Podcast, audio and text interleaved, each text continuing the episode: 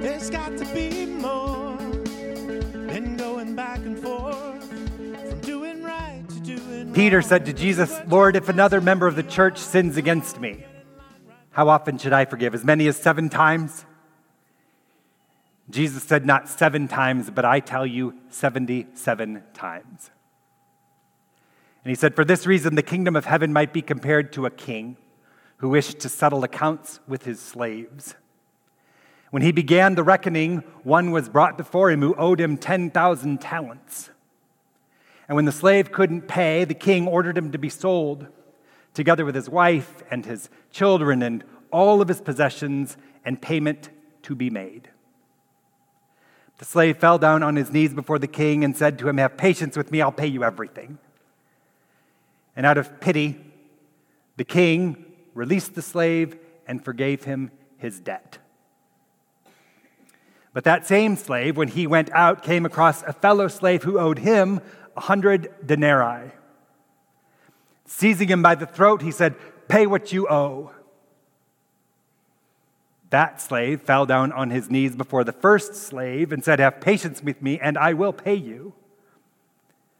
But the first slave refused, and he went and threw him into prison until he could pay the debt.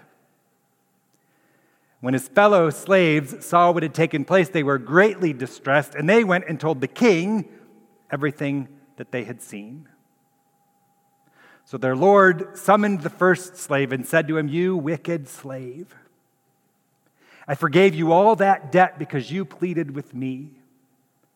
Should you not have had mercy on your fellow slave the way that I had mercy on you? And then in anger, the king handed him over to be tortured until he could pay his entire debt.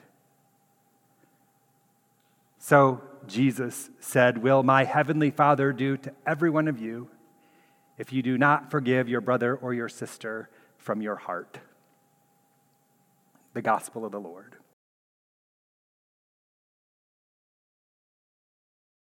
I said to first service, I don't know what you all expect on the first Sunday back, but this will not be a slideshow of my travels or um, a full accounting of everywhere I've been for the last four months. There will be time for that in the days ahead.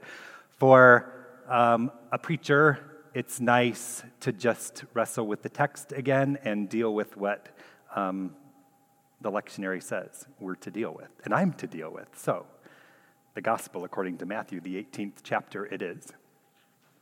But one of the last official acts of my summer's sabbatical was to travel with my dad to the Upper Peninsula of Michigan, which will be another sermon for another day.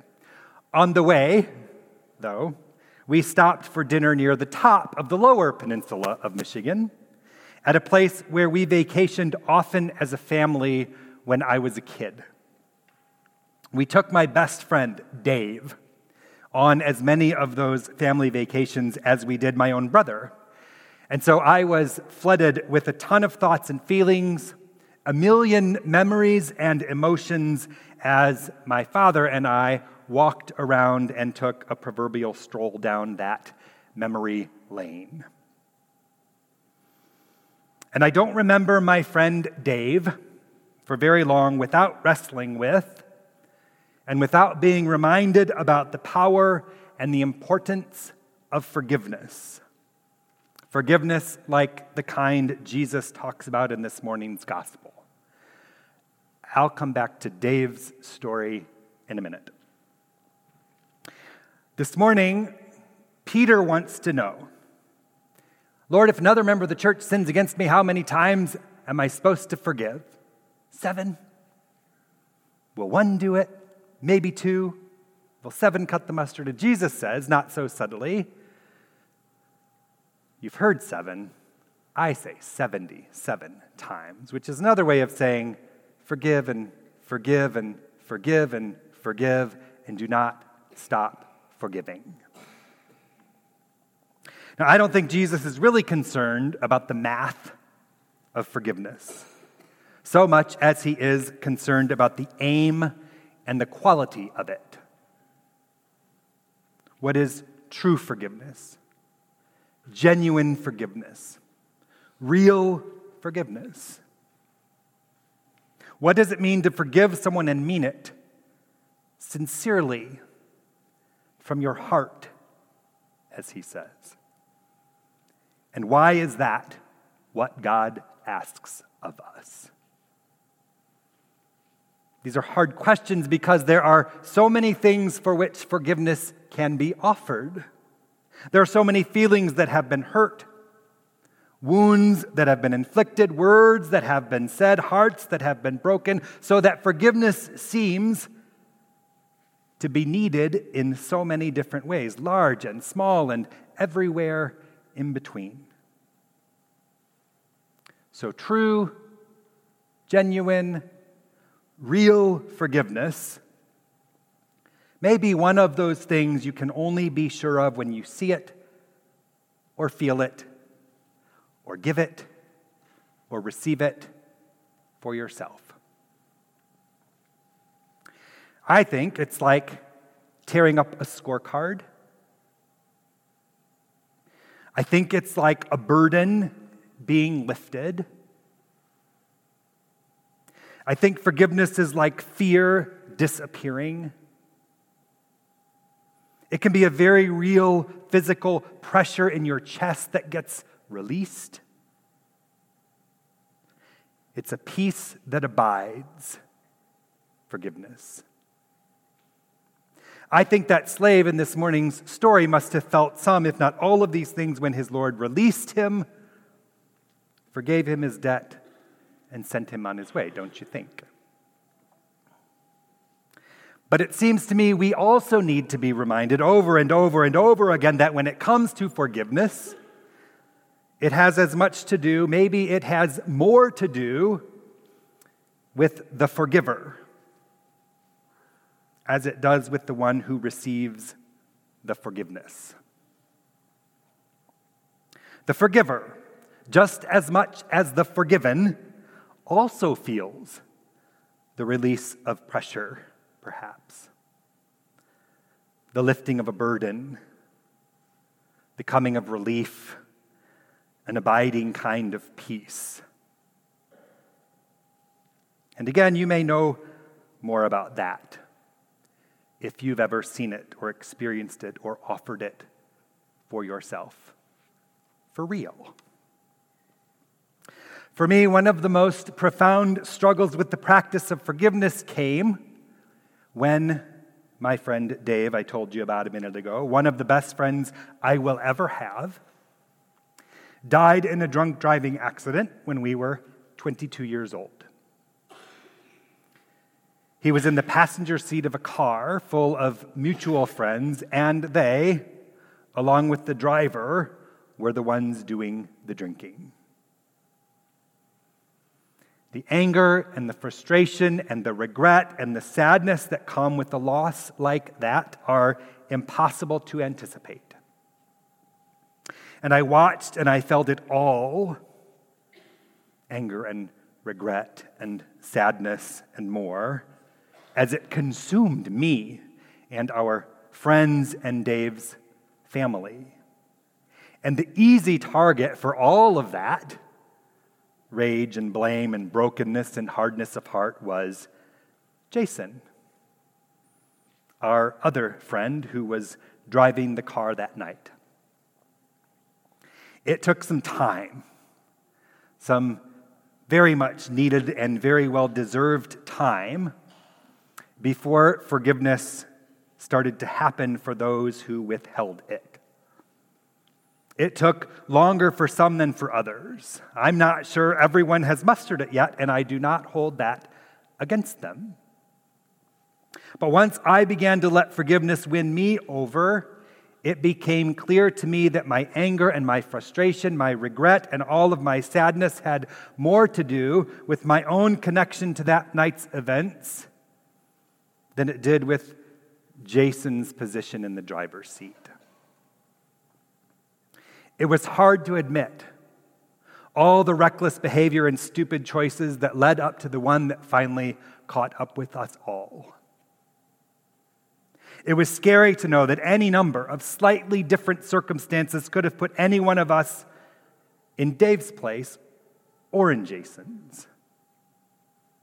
And as unexpected dying tends to be, it was overwhelmingly sad to wonder about missed opportunities, lost potential, and to regret all the things you wish you would have said or done or could still be doing. And those are the things that make true forgiveness hard to give and hard to receive too. We do things like point fingers and place blame and cast judgment as a way of keeping our distance from the ugliness of sin and the difficulty of conflict or the hurt feelings and the deep sadness of whatever or whoever needs forgiveness. We hold on to grudges because they keep difficult conversations at arm's length. We keep score of wrongs because we can create winners and losers that way. We let our fear get the best of us because it comes more naturally too much of the time than our faith does. Maybe we withhold forgiveness because we like to think it's a way to get even with or to punish the ones who've done us wrong. All of that is the kind of prison and torture I think Jesus points to in this morning's parable. I don't think the torture that comes from refusing forgiveness, like that slave did to his friend, has anything to do with some cosmic eternal penalty that waits for us somewhere after we're dead or gone. I believe the torture of unforgiveness finds and afflicts us right where we live here and now on this side of heaven. And it afflicts those of us who withhold the gift just as much as it does the ones who believe we need, think need our forgiveness. Have you ever let the hard work, and it is hard work, of unforgiveness keep you up at night? Have you ever let it impact your daily life? Have you ever let it harm your relationships? Have you ever let the anger and the hatred of unforgiveness cause you stress and anxiety to the point that you can feel it in your body? Have you ever held an unforgiving grudge against someone that you live with or work with or worship with? Is there anything more awkward, more painful? More unholy than sharing space and breath and life with a person you cannot forgive. It is a prison. And it is a torture of its own kind, which God calls us to unlock through the practice of forgiveness. And forgiveness does not always mean hugs and kisses and warm fuzzies.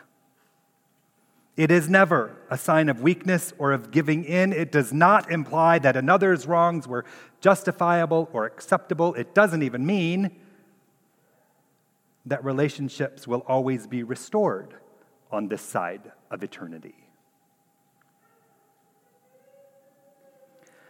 When I decided to forgive my friend Jason, the one who was driving when Dave was killed, I got his address and I wrote him a few letters in prison, trying to let him know as much.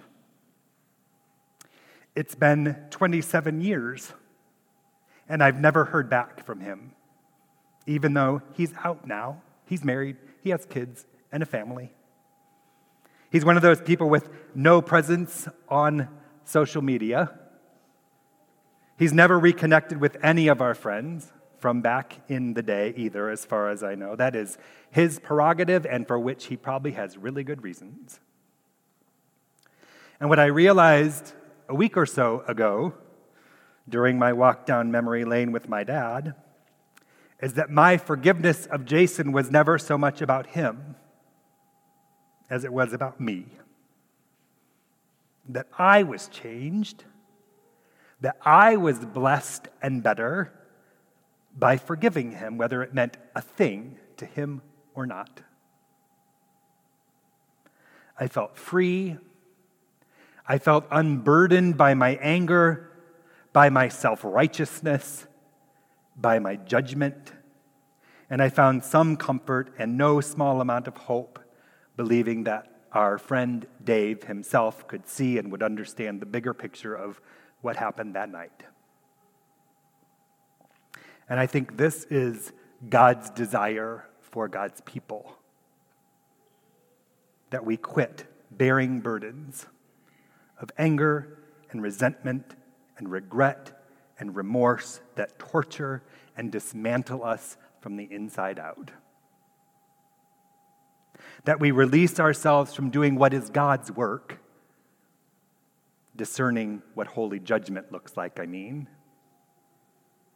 That instead we keep our hearts and our minds focused on practicing grace, offering mercy, making peace, and extending, when we can muster it, true, real, genuine forgiveness. And that we do that the way it has first been shared with us and is meant to be shared with the world, thanks always and only to the forgiveness that is ours in Jesus Christ, the one from whom it matters most anyway. Amen.